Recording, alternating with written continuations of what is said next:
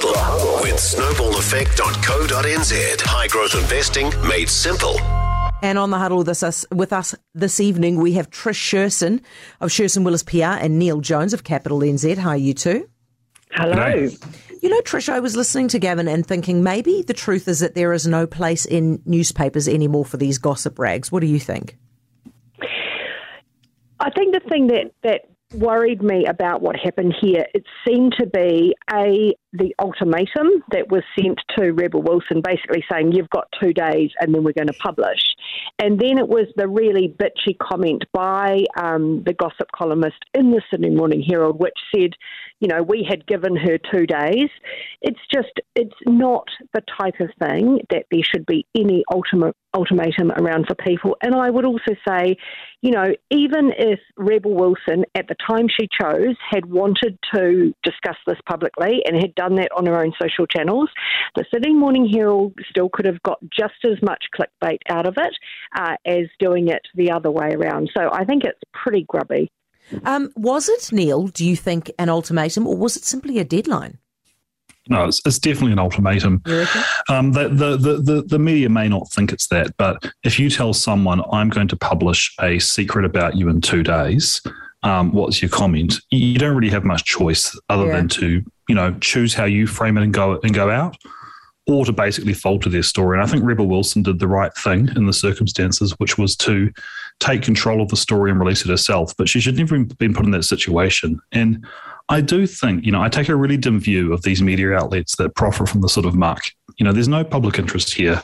They're not Woodward and Bernstein uncovering corruption at the highest levels. They're, they're just mucky people trying to get eyeballs on their platform so they can make money. And we should, we should see this for what it is. Yeah, totally. Listen, I want to talk about the cabinet reshuffle, but before we do that, the PCR test business, Trish, this is ridiculous. So the guy gets a PCR, te- a PCR test one minute before the 48 hour cutoff and he's not allowed back into the country. Why are we even doing PCR tests before people come home to New Zealand? You know, it's funny. I had two people over the weekend who'd just been to Sydney saying to me, this is an absolute disgrace what the New Zealand government is making New Zealanders do to get back into their own country. So, one of the examples was. Um, a couple had gone to Sydney for the weekend, were coming home. You know, you go through all the drama at Sydney Airport, you have to upload the QR code. When you get to this, you know, automatic passport scanning at this end, you have to scan your QR code. There was a failure with the QR code every person who had come off that flight then backed up in that oh. um, in that part of the terminal, and it took two hours and 50 minutes to get through. No, and get this. And then finally, when you get through customs, you are presented as a New Zealander with a welcome to New Zealand pack with three rat tests, and you spend the next 10 days with the Ministry of Health sending you emails about whether or not you've done your test. This is an absolute joke. Neil, it's a waste of resources and a waste of people's time. Time is precious. We've got COVID in the country. Why are we doing this?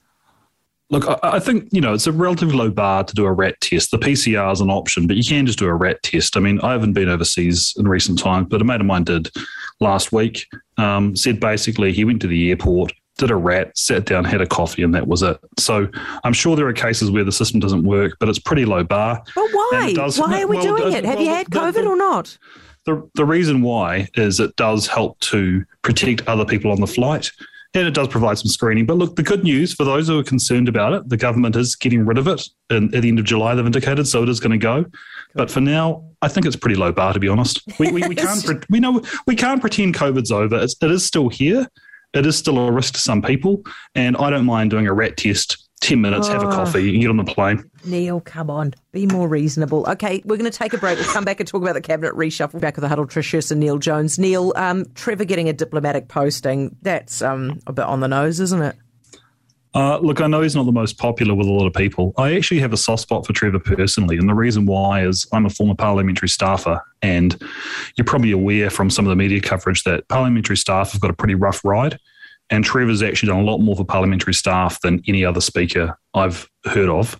Um, he's done a lot of work to make Parliament more family friendly, and he's removed a bunch of archaic rules. And I know he wasn't always his own best friend. He, he got on the wrong side of a lot of stories, sort of became a lightning rod for criticism.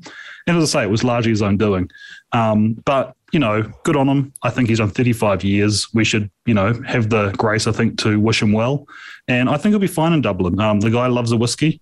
I'm sure he'll have plenty of time on the whiskies, hopefully not too many with, that's the what Irish. I'm worried. That's what I'm worried about. Trish, he goes around calling innocent people, an innocent man, a rapist in New Zealand while under the gaze of the Prime Minister and sober. Imagine what he's going to do after a few whiskies on the other side of the world. Well, and and what is the qualification to become a senior diplomat? I mean, is it just because you've sat in Parliament for 35 years and that's it? I, I just think this is, um, you know, it's it's bad on both sides. Mallard should have the self awareness to go, look, I've done my bit and uh, that's it. And it's not a job that you get because you feel you're entitled to it. And the Prime Minister should be thinking about actually how New Zealand needs to be represented on the world stage. Oh, geez, Neil, I tell you what, it'll take one bad story out of Ireland for Jacinda to regret it, and it will go I, badly. I'm, eh? I'm, I'm, I hope he's on his best behaviour, is all I can say, Heather. Yeah, well, you would have thought that, given that he was in what the third constitutionally, constitutionally the third most important position in the country, he would have been already on his best behaviour. But one can only hope. Um, Poto, now, why do you reckon she's been dumped, Neil?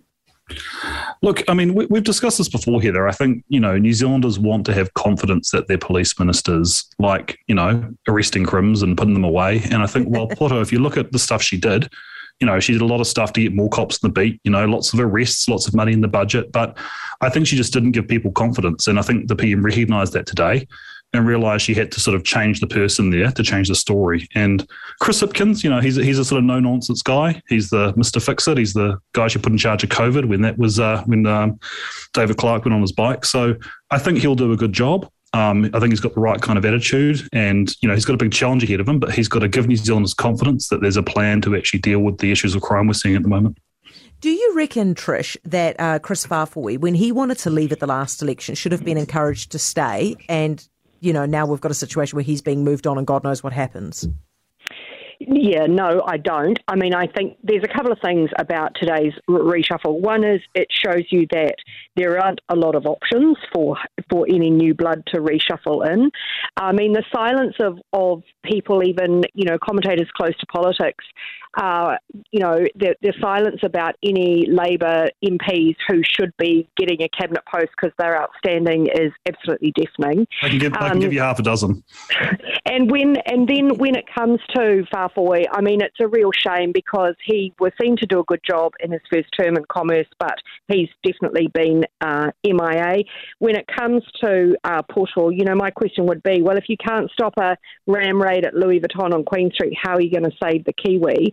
And then, you know, the bigger question on today's cabinet reshuffle is is it going to um, turn the frown upside down for voters uh, and get the polls turned around for Labor? Is it going to fix the problems in those big portfolios? I would say no to both of those things. Possibly so, guys. It's really good to talk to you. It was it was a pleasure. Uh, Neil Jones, Capital NZ, Trish Sherson, Sherson Willis PR.